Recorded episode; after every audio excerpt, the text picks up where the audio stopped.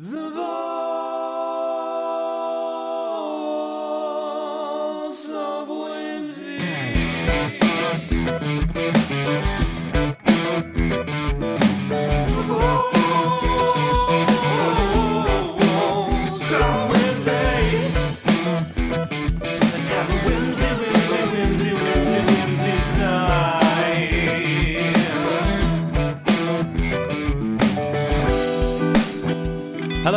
and welcome to Whimcast number six, the most underprepared podcast currently available on iTunes. I'm Mark from Mark's Got Problems, and shit, my shreddies froze. Say hello, Eddy.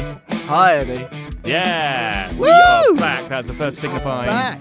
moment that su- suggests that we are back. We're not just back, we are double back. Double back. We are What does that back. even mean? What does that entail? Well, it means that in the last episode, we got our fucking house in order, got our shit together. We got a lot of stuff off our chest that we probably didn't need to get off our chest, and now we are back to the whimsical ways of yore. Oh man, it's gonna be good. I'm looking forward to it. How you feeling? Yeah, man, I'm good. I'm tired, but good. Good tired. You know when you sit down and you get your hoodie on and you just feel like you're wrapped in a big marshmallow and you're like, you know what I feel like today? Some Vaults of Whimsy. Yeah. Some whim. So, So- so- that's how I'm feeling. So But we have, before we get into everything, we have some housekeeping to uh to just address real quick. And as many of our astute listeners may have heard, we have a new theme tune. Yeah, we kind of glossed over that in the first episode. yeah, just yeah, whatever, whatever. But it's a theme tune recorded and sung by Mark himself. God, don't tell people that. Oh well, well, now they know the cat's out of the bag, man. It's really good. I really like it. It's whimsical. It's cheeky. It's a bit sexy. A little bit tongue in cheek. It's like a little bit of a nipple slippage. Like I'm wearing a V-neck that's slightly too low, and my nipple comes loose. Uh, The thing is, you are actually wearing a V-neck that's slightly too slow, Mark. Too too slow, too low, even slow V-neck. my my? V-neck's too slow. it's it's just it's really hard to get off. Criticizing the way my clothes moves through the fourth dimension. Yes, basically. Also, another point of housekeeping: you fixed your microphone. I can tell. Yes, I did. Uh, well, hopefully I did. Um, I was I was recording my microphone through an EQ setting that I'd set up before for an acoustic guitar, which was boosting the bass far more than it needed to for my absolutely lovely voice. So I did sound a bit like I was talking through five pillows. Th- to be honest, I think that's just to your ears, really, isn't it? Because you're, you're attuned to these kind of things. I I thought I thought the edit sounded okay last time, and uh, definitely you not horrible. Just in case uh, people didn't think like like is he being strangled while he records? Hopefully, I should sound a bit nicer now. Nice. We should also say that if you were worried about the tone of the last podcast, then don't worry because uh, we're going to be talking about some heads coming off their bodies and shit, and we're going to get right back into the whimsical nature That's of the the- podcast. yeah, decapitation is very whimsical, mate. Yeah. So with that Love it. housekeeping out of the way, I have a question for you, Eddy. Oh, okay. How how are you feeling about being asked a question? I don't know, man. Let me get my uh, thinking cap on. Bring bring your stuff together. Get yourself gathered. Yep, I'm gathered. So, Eddy, people often muse that they'd like to change certain features of themselves. I often sometimes think that I'd like to change the shape of my chin because I've got a bit of a, you know, it looks like a bit of a bum on my face, actually. you have a bum chin going on. I definitely do. Uh, As Is that why you hide it off- behind the beard? Yeah, I was gonna say. Yeah, man, there are four cheeks on my face, if you know what I mean. if you could change one part of yourself, what would it be? um. Oh, that's Want to get too that's ri- Yeah. well, if honestly, it's too big. No, no, let's not go there. Um, Plus nine. plus nine. Random joke. Cut it out. It's nine big. but what I would probably say um, is I have very small hands. Don't take that in whatever they. That it's not true what they say about men with small hands. But I have very small hands, and I play the bass, which is a very big instrument. And it's just like I always think that Very I- big I with your hands, mate. Well, hey, yeah, I, I, well, I play with a very big instrument, double entendre. But Boom, um, chicka wow wow. boom. Bad chicka ow, ow. Um, but yeah, so maybe, maybe just like you know, elongate my fingers a bit. Elongate your fingers. so I could, I don't know, use them as chopsticks. Oh, Oh. what about this? Like, you, you know, you know when you um you have like a cold and your nose runs. Yeah. Can I just get rid of the nose and just like smell through some kind of like receptor that isn't nose shaped? Like, can't can't the holes come out of the side rather than down so it doesn't always like drip when you have a runny nose? the Lord Voldemort effect. Yeah, well, you know, it's a good look for him. He was, yeah, it was a good look for him. He wasn't just a uh, disgusting dictator of, of wizard kind. He was also pragmatic in his. In his nose choice, exactly. Love it. So what we've what we figured out here is that you've actually got a couple of things that you'd like to change, if if truth be told. Yeah, I mean, keep. I like my face. Keep. You're like, yeah, keep the face, keep the face, keep the face. If you change my face, no one will know who I am. well, you're just a floating voice in people's headphones. Given that we both got a couple of features that we'd like to change, what if Segue alert. you could just Oh. change your entire body? Entire body. Yeah. Wow. I mean, I, I could get like an Arnold Schwarzenegger style body and be really buff all the time. Yes, you could, sir. That'd yes, be you could. awesome.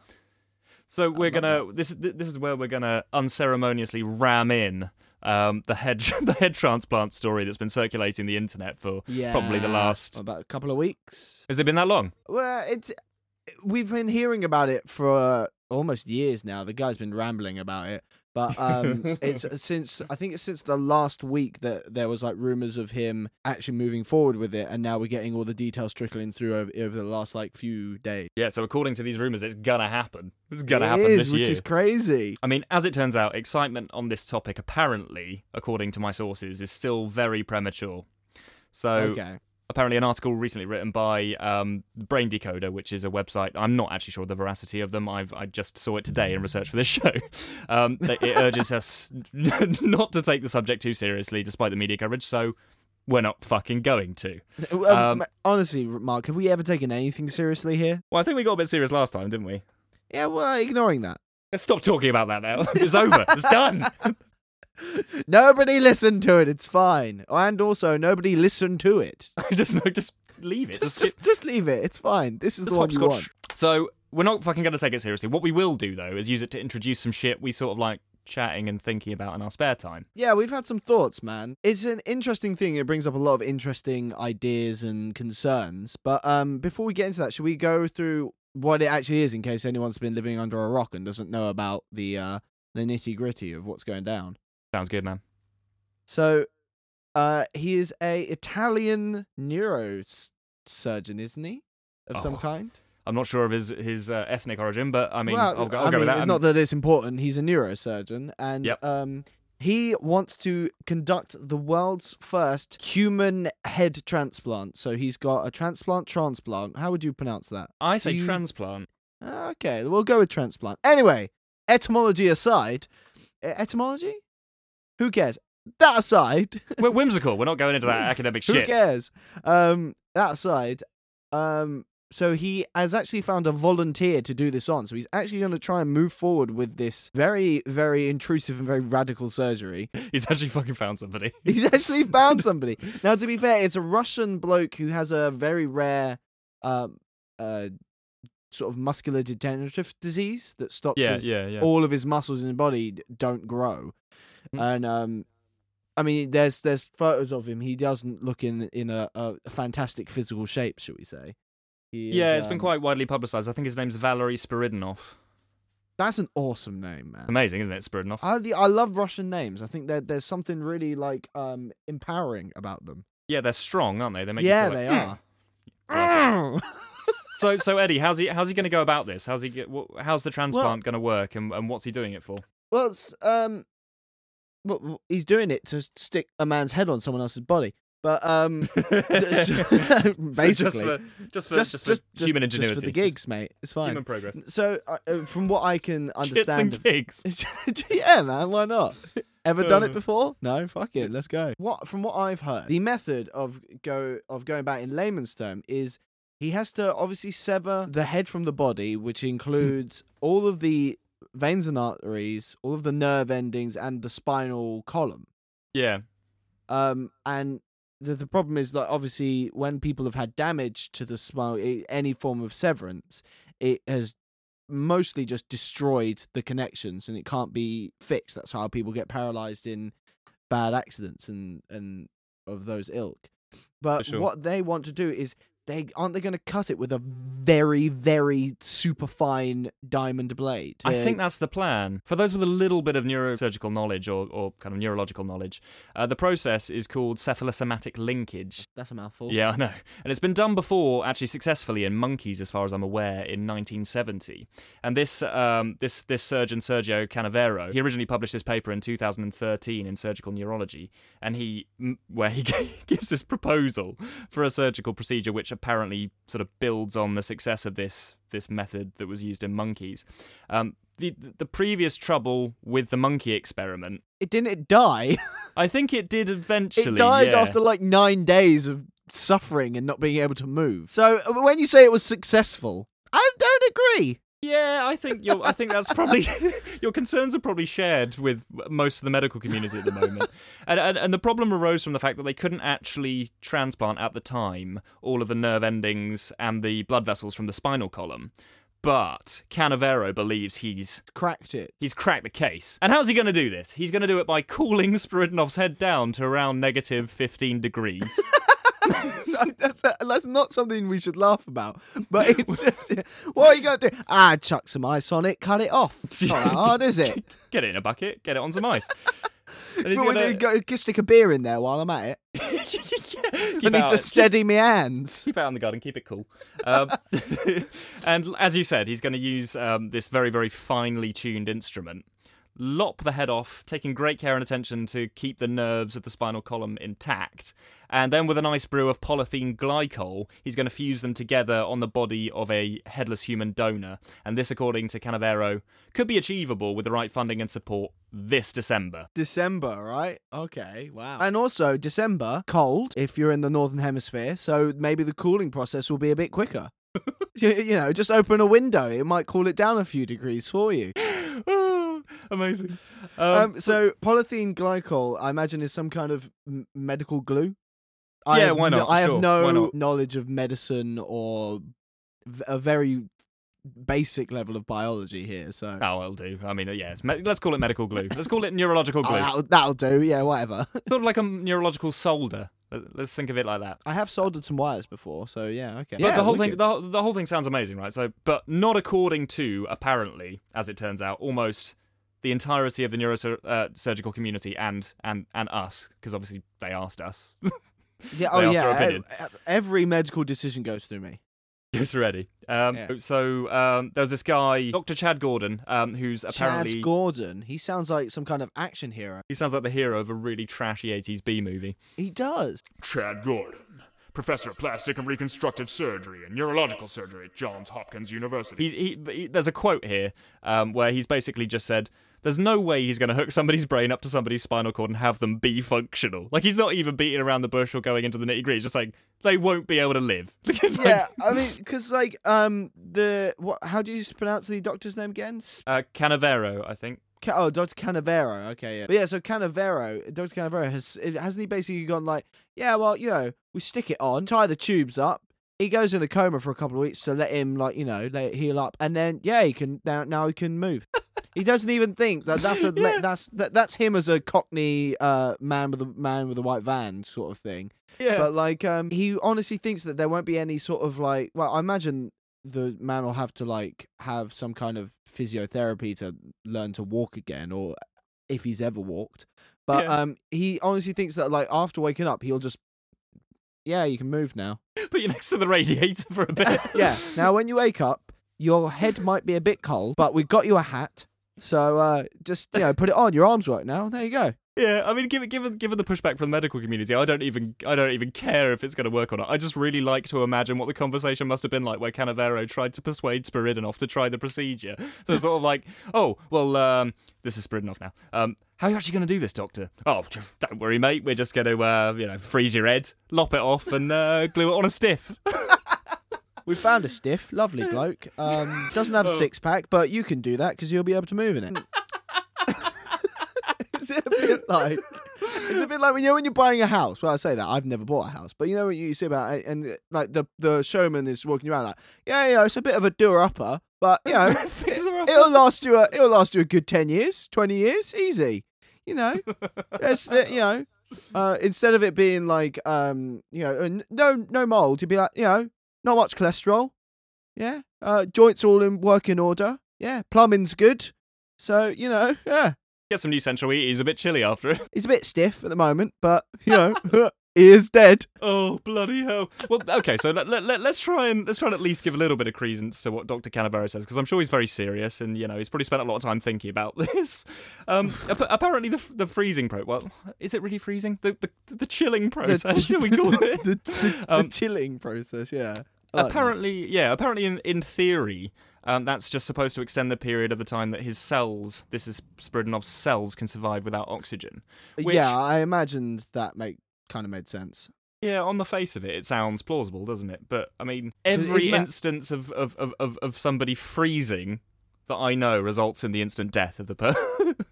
like, Obviously, they they chill organs that that, uh, that are going for transplant. Your brain is an organ, uh, is you as well.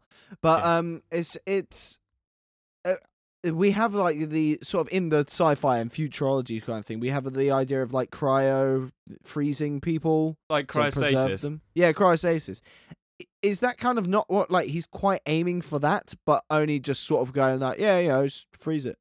Yeah, I think that's right. Um, the, the only pitfall with that technology is that we don't currently have the means to reanimate the. Uh, I thought you meant like the, only pitfall with that is that we can't do it. Yeah, So uh, it, it's sort of conjectural technology. Like we're just waiting for a point in the future where we will have the wherewithal to do it. so so you're what you're saying is the problem with this cryostasis technology is that we can freeze the person, but we can't unfreeze them safely.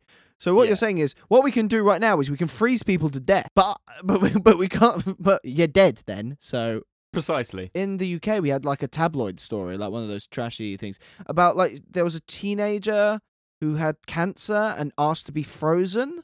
I heard about this. Yeah. Whatever happened to that? Did she get frozen? Did they? I believe she is presently in a in a freezer cabinet somewhere. I think. Is she, think. is she I think actually? I think she has been put into cryostasis. Yeah. Oh my god! Well, I'll tell you what. Next episode, we'll reveal. We'll have a little five minute section where we tell you the answers, and maybe our lovely listeners will already know because they'll have a week to have googled it. And if you do know the answer, feel free to to leave a comment.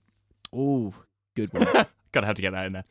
Oh, Jesus Christ. I was just thinking when you were talking about that. If your head is transplanted onto a different body, do you then assume, like, the identity of both the donor and your your your own identity? Like, yeah, but I mean, it is it, it is an interesting point that like you are literally taking someone else's body, and you know that they could have.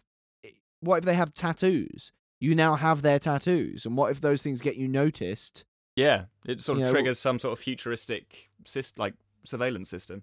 Yeah, I mean, it. it yeah, I, I guess like you said, if, if it will go on medical record that like this person has died and donated their body, but can see there's being Yeah. some glitches to iron out in the early beta. Uh, yeah, yeah. I mean, like before, before it's a common thing that happens all the time. If it ever does become that, um, yeah, you might get caught up. Like, the, sorry, we so we have to investigate you. Someone with your tattoos, the tattoos that match yours, murdered this person, and you'll have to sit there going, "Well, funny, it was actually this body, but not my head." yeah, man. And they're not going to believe you until you get the medical records up. And so you get your papers out and. Gonna see your license and registration, please, sir. your body license and Your, registration. bo- your body, yeah. Well, you know, you, you might have to register the body. Like this isn't actually. This is now my body. It's like when you buy a used car. You take over all the paperwork and the insurance and stuff like that. What about life insurance? Because if you were to go and get life insurance, they'd obviously give you a physical and be like, "Oh, you can't." But it's like, this isn't It's- my body. This I was. I was just like. I, I imagine there's not many body donors out there. You, you, don't. Point. You're not really like, oh, so much choice. You probably just get what you're given. Do you, do you think at some point you'd actually be able to just start specifying? You just sort of uh, being an organ donor. Well, you I want to be s- six foot four. no, I mean you, you start with the body and then you just sort of eliminate all the things that you don't you don't want to donate. So you could you could say you know oh you know everything's up for donation but my balls. you can't have those; they're mine. I want to be buried with them. Well, I mean, that's the thing. I recently signed up as an organ donor because I don't know why I wasn't to begin with. Yeah. But um, you, you can specify what you want to give. So you know, you can. It was like you know, uh, you can take or you are not allowed to take, and it has like eyes. Apparently, some people don't want to have like. I guess it's for like if you have an open casket and they don't want people to have their, their eyes ripped out, liver and all that, and you can specify what you want to keep and what you would be happy to donate. It was like a little tick then- box thing. Yeah, but then uh, you know, could you? Would there be a tip of saying like you can have my whole body? Even though I would be dead, and I know that it's completely uh, an irrational fear, I wouldn't like the idea that somebody is now responsible for my body because I, I just seem to have such a close relationship with my body that I don't like the idea that somebody else can assume that. Yeah, uh, you know, it is really interesting because also I was going to say both me and you, or you and I, um, Hmm. we have tattoos. oh, we do, yeah, yeah, it's true. So there's also the fact that some, like, and I'm I'm planning to get a new one in the future. And obviously, when you tattoo yourself, that is a well, not yourself. I haven't got the gun and done it, but when you go and get a tattoo, you are decorating your body with something that means something to you. Absolutely, and it's it's And much more then- uh, difficult. It's not like you're buying a buying a house. You you, you can't just redecorate too easily. No, I mean, wow, you, wow. I mean, laser just- removal and, and things like that, but it's it's expensive yeah, and not available. It's to everyone. expensive and and it it can scar. You know, it's not just like a clean slate. It's not like a skin graft, and even they're not great. You know. It also brings up a, the question of you- you're saying like someone has my body. Hmm. Is it your body or is it just you? Yeah, are question. you are you just your mind or are you your body as well? Because I read um a little article. I can't remember which one it was, but one of the um the uh, a specialist that was being interviewed was saying that you're not just your mind, your your mind, your body, they integrate together. Yeah. And so if you just slap someone else's brain into someone else's body, they might not well are not very likely to just get on and make new connections because obviously your body isn't just like here's a brain and now we're going to attach a body to you. Your your brain and your body grow as one. Yeah, that seems plausible. And, Yeah, and, and and- especially given that a lot of people suffer with uh, things like uh, dysmorphia and dysphoria, um, there, Yeah. there could be a uh, you know there's a definite case to be made that, that that the mind could somehow, or at least whatever constitutes the mind in neurophysical terms, could reject the new biology that it's being sort of uploaded or downloaded into. For sure. And also, I mean, uh, th- this is a uh, uh, in the grand scheme of things, this wouldn't be a big issue. But um, what about like spatial awareness? What if I like uh, if you put my brain suddenly my head onto someone who was like much taller than I am? I'd be crashing into things, and knocking things over all the time because I'm not used to how you know. Like they always say that when you're a teenager, you're so clumsy all the time because you're growing and you go to reach something, but your arm's longer than you think it is. Yeah, man, it seems like there definitely have to be a period of adjustment where you kind of get used to the Hmm. new the new hardware, as it were. Well, yeah, it's crazy. Yeah, and I mean, also you raised a more general point. Sort of, at what point does at what point does the self integrate with the with the biological? So, I mean, this can sort of be crystallized by. Um, I mean, I'm, I'm thinking in terms of the way that the frontier of biomedical research is progressing at the moment. doesn't seem that far fetched that at some point in the future, a market of designer bespoke bodies or parts could be grown and produced and bought and sold. Oh my god, yeah. I mean, like we do, we can. We're getting to, you know, like stem cell research and stuff like that. Especially with the uh, the new kind of they're they're growing uh meat, so they're growing muscle um in a, like a vat, so that it's ethical meat. It's still meat. It's still exactly genetically the same as let's say if you killed a cow and ate it, but it was never a sentient being. It was it's just a pile of protein. Um, but you know, so we can grow muscle. Yeah, there are two examples that I'm aware of, and one is where they actually use um, amino acids and proteins that, that have been extracted from from living cow tissue, and then it, they Mm. synthesize it that way. And the Yes. second, which I'm actually finding more compelling because it just completely eliminates all ethical concerns of extracting um, uh, cells from a from a cow in the first place, is actually using uh, proteins from peas and taking those same um, atoms and just arranging them in a meat-like Oh, structure wow. and building it from Oh. plant protein. Is that the Impossible Food? I think that's it. Yeah, yeah. The impossible food. And apparently, a lot of people who've tried it in America have said like it, it tastes like like your average beef burger. They made a patty out of it. Average beef burger ta tastes like that. Maybe a bit better than an average one. Not as good as a full blown expensive steak. Yeah, yeah, and apparently they've managed to really well synthesize like the texture and, and the smell and stuff like that. So for people that are really into their, their meat products, it might be a viable ethical alternative um, to getting off meat if you have to, if you want to. yeah.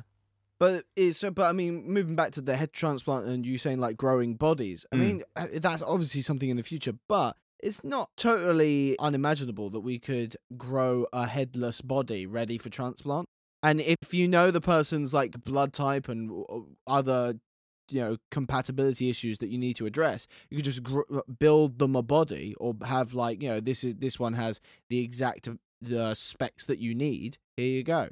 really interesting because it seems like the field of cosmetics and medicine in that case would be converging in novel technological applications. I Hmm. mean, we already have we already have cases of sort of so-called designer prosthetics which aim to sort of blend pragmatic medical function with in some instances really beautiful aesthetics. So, um, if you check out uh, the alternative limb project, which is um, Oh yeah, I've seen that. It's amazing. it's incredible, really incredible. I mean, some of these constructions they literally are living art. Yeah, Um, it's brilliant. and it's actually you know giving um, paraplegics and quadriplegics and people that with disabilities a real sense of identity in their prostheses. I mean that that sort of contributes a little bit to the question of how much the the, the concept of the self and um, and and the body that's constructed integrate. At what point do they integrate? Um, because if some person's had some measure of control and input on the aesthetics of the of the of the limb that they're constructing to replace a biological one with a technological one, then it seems like that would be more a part of their self. I'm going to go back to the tattoo thing. Like there's a there's a reason and a structure and a design that they've spent a lot of time thinking about. It seems like it'd be more part of their identity than just say the general medical prostheses. Yeah, no, definitely. And like you could, like you said, you could definitely see it as uh, obviously it's not just a like design. Oh, look, like, like a tattoo is purely aesthetic, whereas Sure, yeah. obviously people who need prosthetic limbs need limbs. You know, yeah, yeah, so, yeah, yeah, yeah. But there's no reason why you can't therefore have something that has a bit of flair and design in it.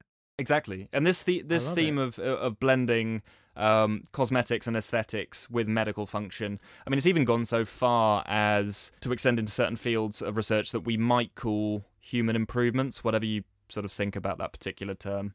Um, Mm. and we already have examples of, of this strand starting to converge with research from the likes of um, Aubrey de Grey, who works out of the SENS SENS Research Foundation based in California.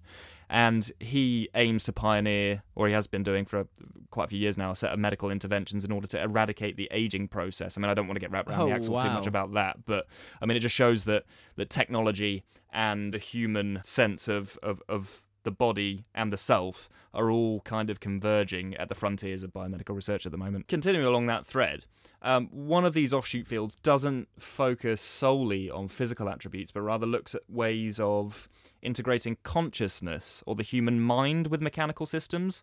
And We're gonna go to a segue alert. Segue alert. Um, and I'm going to give a little update here on a film, um, or on the film world, which I promise might seem a little bit more relevant in a minute, even though it might seem completely random at the onset. That's that's the best kind of segue though. And so I'm going to talk to you a little bit about failure of Ghost in the Shell. Oh, I haven't seen Ghost in the Shell. You haven't seen it? Have you, have you ever seen No. the the anime? the The original anime was one of my favorite things when I was like a teenager. I was into my animus, and uh, yeah, man, I really liked Ghost in the Shell. It was cool. Obviously, hugely influential on the cinematic world since I think it, Mm. I think it's 1995. It was released. Um, Yeah, something like that. and it's obviously had major influence on movies like The Matrix. Um, and I'm going to sound like a complete fanboy when I say what I'm about to say to you.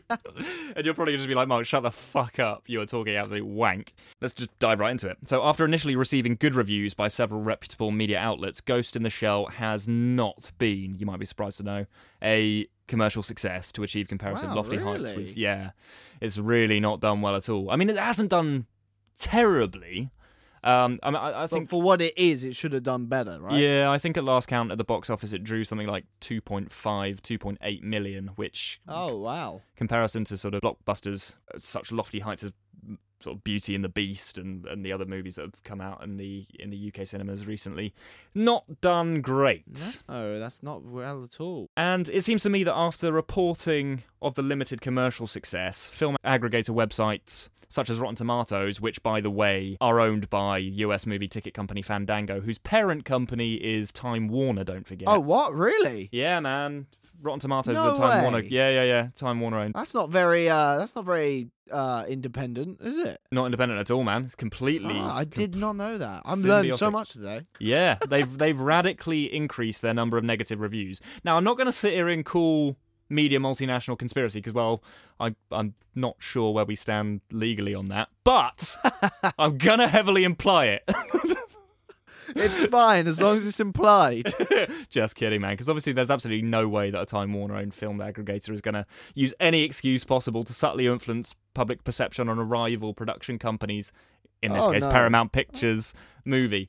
Um, no, sirree, Bob. No, definitely not. Obviously, I'm not trying to say that Rotten Tomatoes is directly responsible for the widespread criticism of the movie, but I am saying the lack of commercial success of Arrival's film would seem like a great opportunity to drive the bandwagon up to your lofty platform, wouldn't it?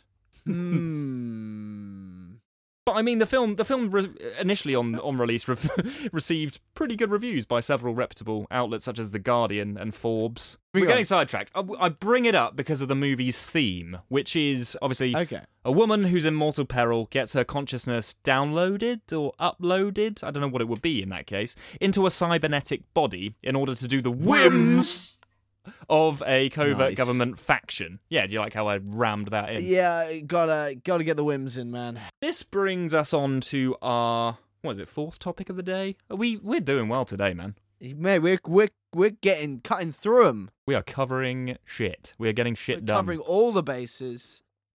So I want to I want to bring that up because it reminds me of a piece of technology that's um that was talked about in 2016, but it's really ramping up now on the on the media scene, the new media Ooh. scene, um, and it's called the neural lace. I think you've heard of it. Ah, yes. Mr. Musk, my favorite favorite human being of all time. Monsieur Musk, Ooh, Mr. Musk.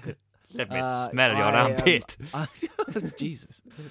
Although with Elon Musk, probably would. Um, I bet he wears a really good cologne. yeah, he just looks like he smells great, He doesn't he? looks, He's that kind of yeah, guy. he look, he looks like someone who's just, eh, you know, it's subtle, but it's it's there and it's good. Yeah, I, I know, I know, I know. We criticize ourselves quite harshly for taking the piss out of Steve Jobs in our first couple of episodes. Oh yeah, I forgot about that. But in terms of like big business, multinational, technological moguls, I mean, Elon Musk, fucking hell. Comparatively, he's got it down. yeah, he's got it down. And also, we're talking about how good he smells. His name is Musk. Yeah, yeah, exactly. He must have a good one. He has a. he has a No? great musk. He has a great Musk. Elon Musk. But yeah, I I love everything that uh, Elon Musk is doing right now. One of my favorite stories about Elon Musk, um, just as a quick sidetrack, um, uh, a i- on the German autobahn, a Tesla, some guy driving a Tesla Hmm. saw um someone had like either fallen asleep. I think he passed out at the wheel. This guy on the Tesla drove past, saw that there's, there was a man passed out on the wheel, and used his car to like slow him down, like bumped into him, like brought him to a stop. Dude, I saw this. It was amazing. And then yeah, and he obviously trashed the car, like not terribly, but like broke the car up. It wasn't in a good state. Elon Musk just paid for the damages to the Tesla. yeah, Like, yeah, you did a good job. I'll fix your Tesla for you, that's cool. which I think is awesome. Yeah, he's he's kind of got to do that in a way, hasn't he? Because he's got to show that he Yeah. endorses his product. But I really like it. It kind of shows another way in which um, humans are kind of becoming more and more precariously integrated with their technology. Because not only are we now precariously integrated with the internet, we're also precariously integrated with pretty much everything that could be said to have some kind of moral responsibility for us, like our cars. Uh, the have you taken part in? I think it was Harvard that did the ethics test of whether or, or what happens in a in an accident with a driverless car. I didn't see that, man. Oh, so Harvard put out like uh, to the public, trying to of crowdsourcing ethics, as it were, and got loads of people to take this test on like you know if you're driving and someone, let's say it's on a narrow bridge, Yeah. you're in a driverless car, and someone's jaywalking, walks out in front of the car, the car can either run them over or go off the bridge. That's the only two options. No time to brake. Yep. What should it do? And it's testing what people's morals are. So I think on that case, the jaywalker gets flattened. Yeah. Because they sh- they're crossing illegally, but then it's like, what if there's a dog ran in front of it, or what if there's two cars with the this, and you know that. So crowdsourcing ethics, interesting. I mean, so if you're if you're as excited by us and the well-centered overlord Elon Musk uh, uh, about the Thank you. integration of, of of humanity and technology, let's have a little think about the neural lace because he's put some serious startup capital into a company called Neuralink, which is his new company, which unsurprisingly is supposed to be developing neural technology. Um, and he sort of came, all started coming out in 2016. Um, and interestingly, the very early media releases from Neuralink controversially claimed that they'd first be focusing on solving what they see as neurological hardware problems. And I'm I'm, I'm going to pass that with some inverted commas because I'm not necessarily sure I agree with that that phraseology. Okay. Um, fair. but like epilepsy and major depressive disorder. Um, yeah, and also um, there were a lot, all the articles that have been uh talking about neural lace and, and things like this. Um, also talk about um how they've alleviated some of the symptoms of Parkinson's with like an electrode in the brain. really. Yeah. I thought the current state of research on the neural lace was that it was being conducted in mice at the moment, and they've they've sort of successfully managed to integrate this. yeah, this so this uh, this um this Parkinson's thing was uh in, not really actually to do with neural lace. They it, they implanted an electrode in in someone's brain, not a lace, just a single electrode, um that regulated the brain's electrical activity of some kind. So this is this is separate neurological work. It's, it's separate neurological work. However, obviously, when you get it, it is very related because imagine the neural lace could be able to do similar things, similar applications there. I'm with you. I'm with you. I'm I'm I'm I'm I'm I'm, I'm caught up. Um. So. speed. but you know, uh, recent interest because I mean, obviously, getting rid of epilepsy and major depressive disorder they're very hard Mm. problems, and and you know, but recent interest has been centered on the so-called neural lace technology, which apparently I didn't know this because I haven't actually. I'm a science fiction luddite. Well, I, I say that I'm, a- I'm actually not. Um, but I, I hadn't heard of this series um, called uh, Culture by Iain M. Banks, and that's apparently where the term neural lace has been pulled from. Yeah, so I have I have not read referenced fictional work, but I have heard that yes, and I will be interested in checking it out. So, so the premise for it is that Elon Musk thinks, and he said so in public quite a few times. You can check out a couple of videos on YouTube. I'm, we'll put some links in on the blog and try and get them elsewhere. Um, but he said that there's a sense in which humans are already cyborg. So, if we take the definition of a cyborg as being an organism which is in some way integrated with an automated or mechanical system, under that hmm. definition, you could argue that we're already inseparably integrated with the internet or our mobile phone. Mobile where we're- phones, yeah, we're- computers. and you know, there, there are other devices which we're constantly cashing out, you know, responsibility of our cognitive heavy lifting to. For example, you know, your your TomTom or your sat nav or whatever. Or a calculator. Yeah, exactly. Well, yeah, yeah. More simply, a calculator. We've had those for ages, but yeah, it's a similar point. Yeah, definitely. I mean, calculators used to literally be people sat with an abacus and a piece of paper. You know, that was a job title for a human being. Also, how do you use an abacus? Can we just do you know? You flick the beads and um, yeah, I, I, I get that because I the I see abacuses more now as a children's toy. Yeah. Than as something that we actually would use as a thing, and that that that is a really interesting for me anyway. That's a really interesting sort of uh, st- like it shows the state of affairs that what we used to use for mathematical heavy lifting is now a toy that we give to babies to like as just as a sensory toy. yeah, is it, which is isn't that cute? Isn't that cute? That really integral piece of technology for like Victorians is now a a, bit like- kid's plaything. In in a hundred years, do you think like we'll be giving like babies like An iPhone. iPhones? well, it's already kind of happening. You see, like like I've seen like parents on the tube and the bus, like um, you know, giving their kids the phone to play with or watch videos on it and stuff. And you know, whether or not you agree or disagree with that, I don't care because I don't intend on having children. But yeah. kids are getting very very adept at using this technology. Yeah, maybe we'll just in the future we'll start cashing out like parental responsibility to the iPhone. Just be like, if a kid asks you a, a hard question, you're just like, shut the fuck up, kid, Google it. Exactly. Chuck The kid iPhone, asks a question, you're just like ask Siri. and he gives you a death stare from the playpen. Like Stewie. Sorry, I was having the glass. I will. I will ask my virtual assistant. Ask Jeeves. Anyway, so tell me, tell me a little bit about because we, we, you know, we we talked about this piece of technology a bit ambiguously that it's supposed to integrate with with the brain.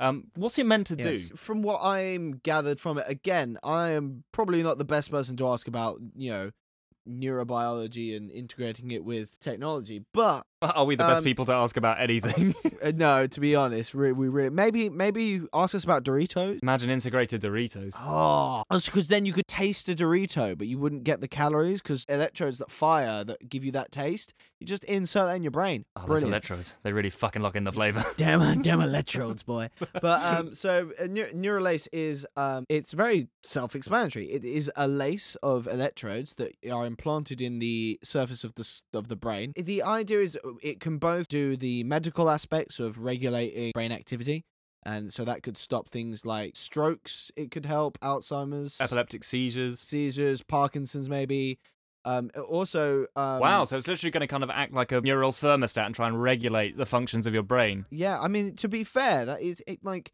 it sounds very scientific, but we have people have pacemakers that do Yeah. that with your heart, and there's no reason why you couldn't be able to. We have done tests where things like anxiety can be uh, helped with um, carefully administered electrodes to the brain. Learning a shit ton in this episode because I, I originally thought because I haven't really read too much literature about this subject.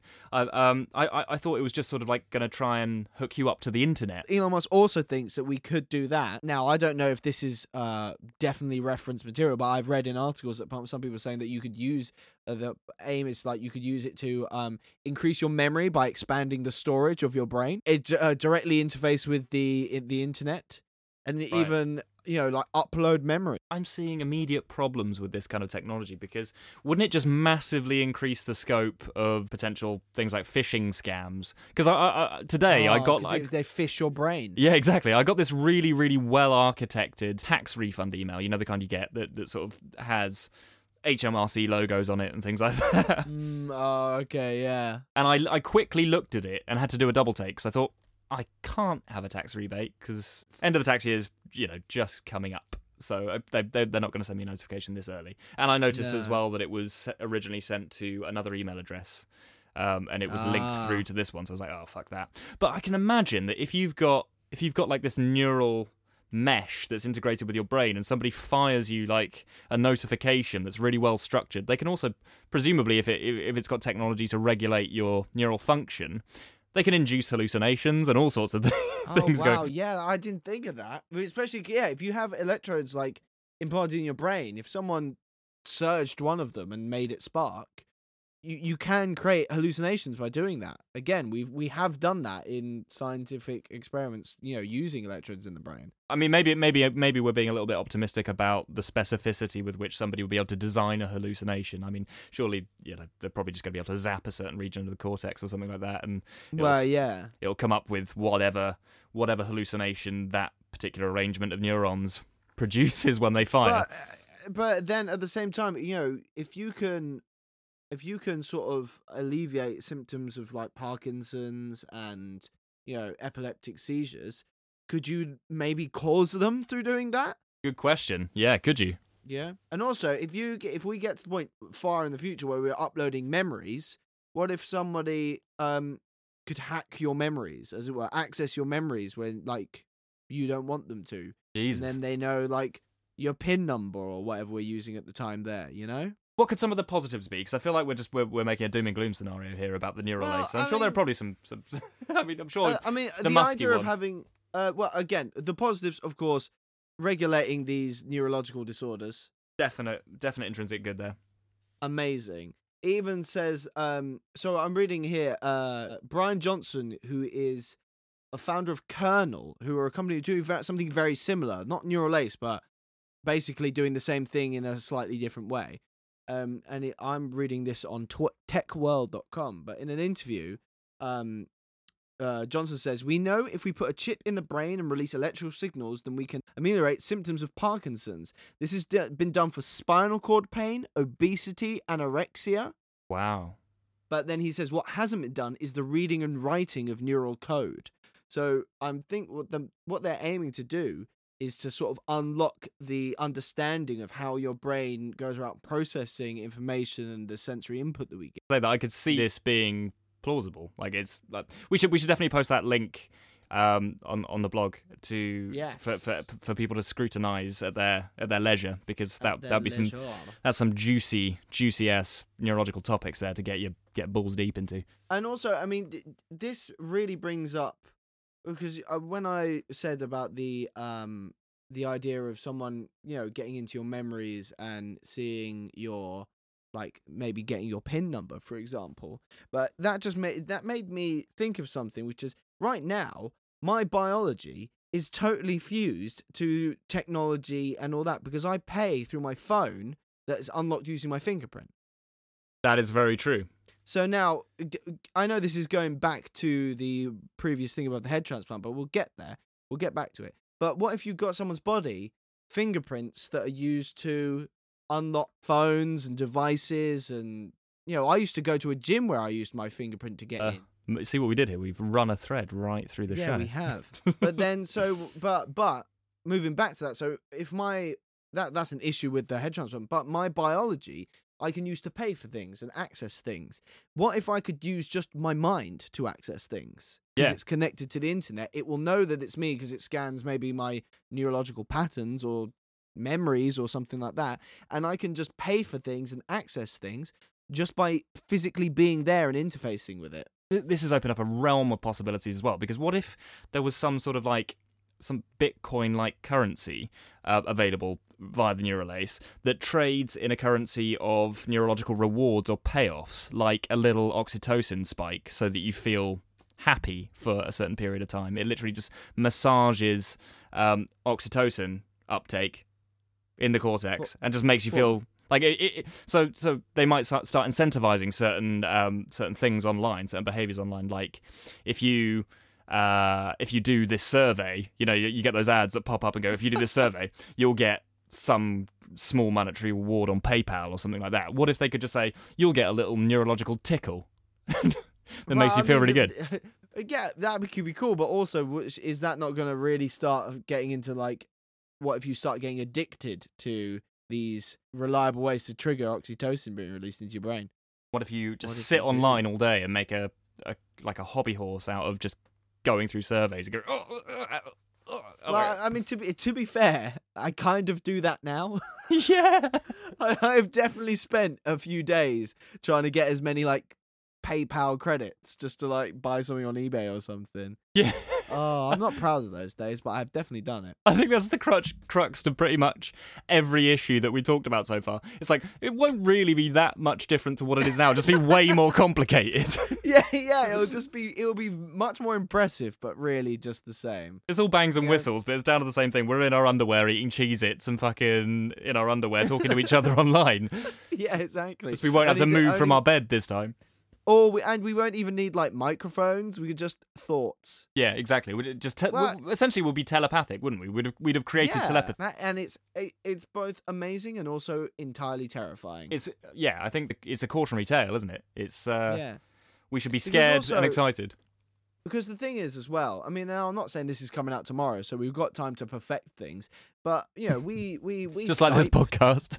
Like like this podcast. But you know, we we we Skype each other and we you know do this and that. But Skype falls apart and breaks, and we lose connections and stuff like that. But what if you and like how have you had it where like you're transferring a file and it it fails through the um through the transfer and then you lose the file or it corrupts the file. Oh shit, man! What if you download a corrupted file into your neural lace? What exactly? Or what if you're uploading a really important memory and you corrupt it, and then you lo- do you lose that memory? Do you still remember that memory? It'd be gone in that sense, wouldn't it? It would literally delete the, Yeah. the, the neurological hardware that, that contains those memories, then you wouldn't be able to access them. Having said that, it's not like your brain stores a little file that contains a memory that you just access every time you think about it. Every time you think about it, you're essentially reconstructing that memory. Your brain would create a, a copy of that memory as soon as it was downloaded into your brain. So just de- Mm. d- deleting one piece of like the, the hardware, probably you'd probably still be able to recall it to some extent, if not completely. But maybe not so accurately. Yeah. Yeah, maybe. Yeah, maybe. Yeah, maybe it just seemed like a vaguer memory. But then that also kind of ties into what if you you know witness testimony is not a very accurate thing for legal courts and things like that. I mean, Yeah. it's still used, but it's obviously you know there's been psychological tests that show that witness testimony and memory recall Yeah. is poor and inaccurate. But what if all of your memories all the time are uploaded to uh you know a, the cloud? Yeah. and they can just be accessed by whoever needs to access it. Well, that's interesting because then there will be degrees to which individuals will be more or less accountable for their recall. Th- well, yeah, I imagine so. Uh, Having said that, I mean, they could just be backing up an incorrect memory more and more. They could have like a really strong conviction or a credence despite the fact it's false. But what if the neural lace is uploads through this central bank, should we say, um, the direct because we don't know it, it's not it probably won't you know record an MP4 file of what you saw. Yeah. But what if it rec- it stores the code of the exact sensory input that you received in your brain at the time of you seeing that, like times timestamp. You get the IMAX basically. You get like yeah, well, you get the you get the uh, the coding for it. yeah, it's literally like reliving that moment. Yeah. Yeah, that's interesting. You see, because I don't know if you would if you would get it as like a video thing, you'd probably get it as a string of data that prob- shows this is this is what fires here and where for this exact sensory input. Yeah, it would probably just massage those neurons in the in the particular way that yields out memory. Um, yeah. So you would you would it would pretty much be like that kind of memory. Also, another thing that's just occurred to me talking about memory. Do you think that it will become sort of like a matter of hipster fashion whether you you take the old methods of memory techniques like uh, the loci system people should check that out if they haven't already which is um you know it's more commonly called memory palace building which has been popularized by the Sherlock Holmes show. It really does work. It's really really efficacious but I'm just wondering whether it will be a matter of sort of trendy wendy hipsterism if you use those kind of old techniques or you just rely on the hardware to increase your memory capacity. Well, there's also a thing I read which was um, criticizing the idea of the neural lace and things like that, and uh, it was saying um, it would be very, very, very expensive to implement yeah that's true. this, and so they're saying, um, and with the ideas of it, it being able to, uh, you know, cure things, uh, cure neurological disorders, but also, um, improve your performance, your mental performance, because another one of the the ideas of neural lace is the fact that it might be able to keep you up to speed with AI because you're able to directly interface with it. It, it it doesn't, you don't Mass, become obsolete. Mass Effect style Ma- ma- wow, yes, Mass Effect Wah, style. wah, wah, wah. Wow, Oh, I've been playing a lot of Mass Effect recently, Yeah, I can but tell. um, I love it. Uh, but um, the idea they were saying is that it, it can improve your performance and get you, you know, much more up to speed and in competition with an AI. But it's so expensive that will only the rich people be able to afford it, and then the poor people will be left further and further behind as their mental functions don't keep up. So Yeah. not only does the the the rich poor divide become more pronounced in wealth, it becomes more pronounced in in basic neurological function. That's scary. That's a really scary thought. It's you see, so there's implications that could be bad if they can't find a way to bring it to everyone. That's terrifying. But also, you know what also is terrifying is the idea that we're all connected to this one thing and we become a sort of odd hive mind sci-fi robot people. Sci-fi robot people like the Borg from Star Trek. Yeah, who are yeah, like like yeah, exactly. I mean, Yeah. again, the other the other thing as well is, I mean, it's silly, but if we can all, if if everyone was to have it, rather than just the rich and the poor, if everyone was to have it, and everyone was connected by their minds, not even through their actions, which can be uh misunderstood or misinterpreted, just their thoughts themselves are directly in, directly connected. Are, would uh, would a, a species of people or any sort of species slowly come to one common understanding and become a hive mind? That's scary. In certain ways, I, I, I, I'd, I'd be more inclined to say that, that there would still be gaps in, in understanding, given people's baseline cognitive function and their apparatus not necessarily being on a par with each other. Like you've got cases of people that have uh, mental difficulties and people who are kind of more nimble neurologically. And so not us, basically. not, yeah, definitely not anyone on the. definitely not us. well, you are, you are, you're, you're, you're fucking on fire this this Oh, week. yeah, that's only because we're talking about odd sci-fi stuff. I love it. I love it. But you have di- people having different um, ways of thinking about things and different perspectives and stuff like that. But again, tying back to the, our first topic, what? But if we're growing our own bodies, everyone has the same. Like, let's say we everyone has the same physical level. Yeah. And then, so you only have your mind that, that might differ. But if everyone is just as able as each other, and if everyone is, has just as much opportunity as each other, would we not come to one common understanding? And with also with learning difficulties if we could if we can regulate the brain and keep it functioning well would that also not be combat com- combated and with all those questions, I've just been completely precluded from any you know, waiting list for possible head transplants because mine just exploded. exploded no new body can fix this So I feel we, we've gotten really heavy. We've we've traversed the landscape of whimsical musings on human integration with technology and come out the other side largely unscathed, all albeit. I mean, I'm I'm now currently a body just walking around without a head, with with And- no head and Eddy's. but that means that you are prime prime target for someone who needs a body damn right, I'm a donor. Are a Cryogenically freeze me, reanimate Get me the in your fuck out of freezer. me. oh. So, have you got a funny story for the day so that we can just lighten the Oh. mood? Because I'm feeling a bit acidy. I'm feeling, yeah, It it got a bit uh, heavy at there. Didn't it, Oh, we the got end? really balls deep into that. Ooh, it was good though. we, we went plus nine. Oh well, hey, how about this one? Let's do it. uh, we've been talking about about bodies. Um, Yep. So, but anyway, we've been talking about bodies and donors and things like this. Here, here's a headline for you from National Geographic: Cannibalism study finds people are not that nutritious. What the fuck have they been doing this whole time? Uh, yeah, I know, but um, you know, I think that uh, But it's that so ties in quite- tasty. but it's so tasty. Um, that ties in well with us talking about you know bodies and growing meat and you know things like that. Uh, while while our ancient ancestors did practice cannibalism, eating other humans just couldn't compare with taking down a mammoth. So there you go. If you're if you're feeling peckish, don't eat your mate. Ima- imagine that version of the Matrix where it's like, There were fields, endless fields, where mammoths were no longer born. They are grown. They are grown in big tubs, um, really big tubs, because uh, ice you cream know, tubs. mammoths. Oh, you need you'll need a few of them to fit a mammoth in. However, as much as this is a silly whimsical story, um, saying that you shouldn't eat your mate, um, you should actually. I'll put this in that, is the. Eddy, uh, that is Eddy on ethics. You shouldn't eat your mate. But what you should do is check out this article. We'll put it in the uh, blog just as a side thing. It is actually really interesting. It has this really cool infographic about uh, muscle calories per pound um, for human, deer, boar, woolly rhinoceros, horse, mammoth. Intéressant. That was a horrendous It's- French yeah. accent. It really was. But yeah, Yeah. there you go. You can find out just how much wi- you are going to get. So muscle calories per pound, 100, 146 pounds. In terms of mammoth About nutrition. Yeah.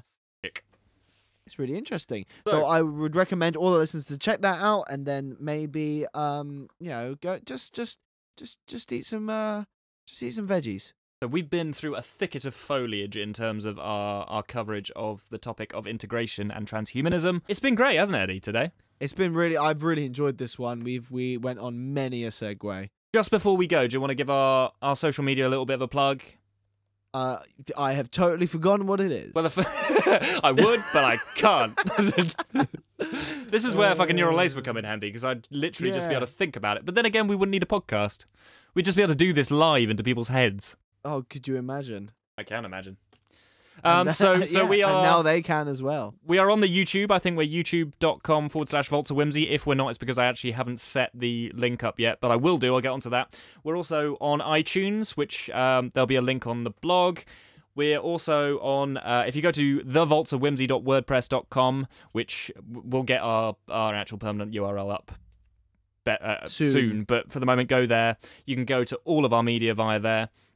You can download the podcast, and if you could, I really hate doing this because it really gives me a, a, a really bad twinge in my gut. But if you could support the podcast in any way, even if you took one iota of value from it, or even if you just want to tell us that you think we're talking utter bollocks, um, Which we are. just either you know you we're not asking you to pay for the um the podcast and we do spend well s- little bit of time preparing it for you do we? Do we, mate? well um Ah, yeah. yeah no um the ways that you can support us are either you know just as small as sending us a little comment even if it's to berate us if you did like it please please please subscribe either via um iTunes or YouTube or wherever you feel Or you want to- SoundCloud. or SoundCloud. Go to soundcloud.com forward slash Vaults of Whimsy.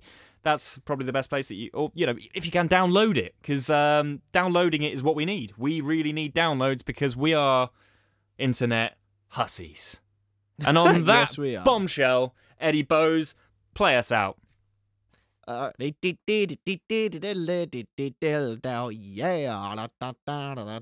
Now let's bring in the fucking theme tune. Bye! Cool. Bye.